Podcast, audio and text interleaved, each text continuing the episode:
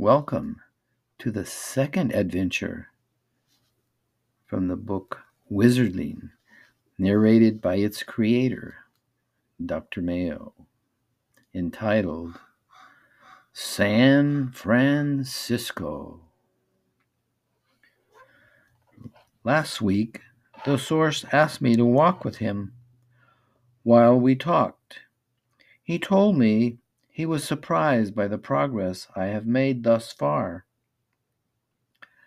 As we walked through this darkened space, filled with what looked like fog that swirled around us like smoke, he explained to me he thought I was ready to encounter what sorcerers referred to as the abyss.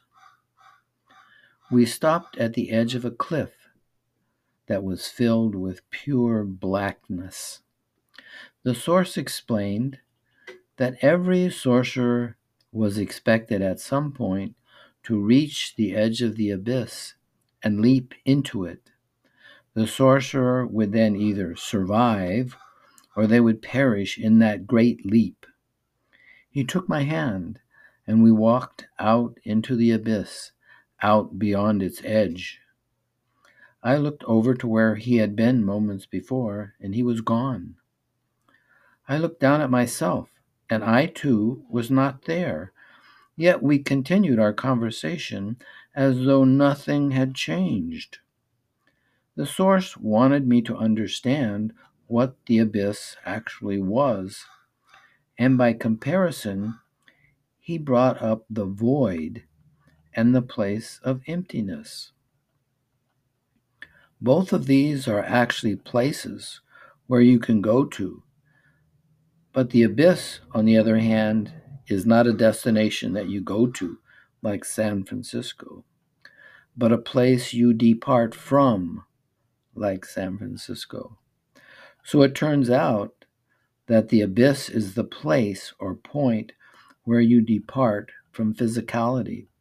Nothing physical exists in the abyss.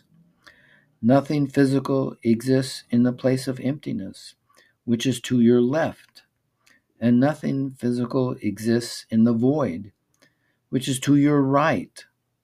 Straight ahead lies the abyss. The world of the sorcerer ends in the abyss.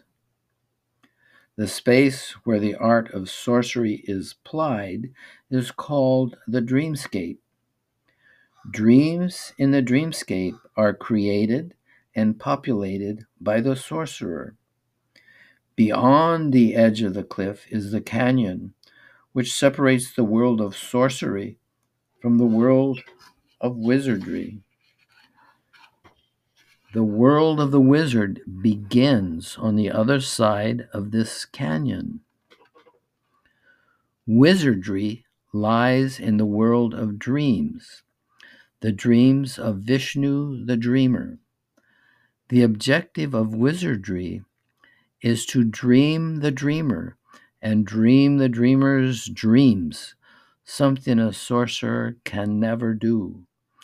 When we reached the other side of the canyon, the source said, You are no longer a sorcerer. You are now a wizardling.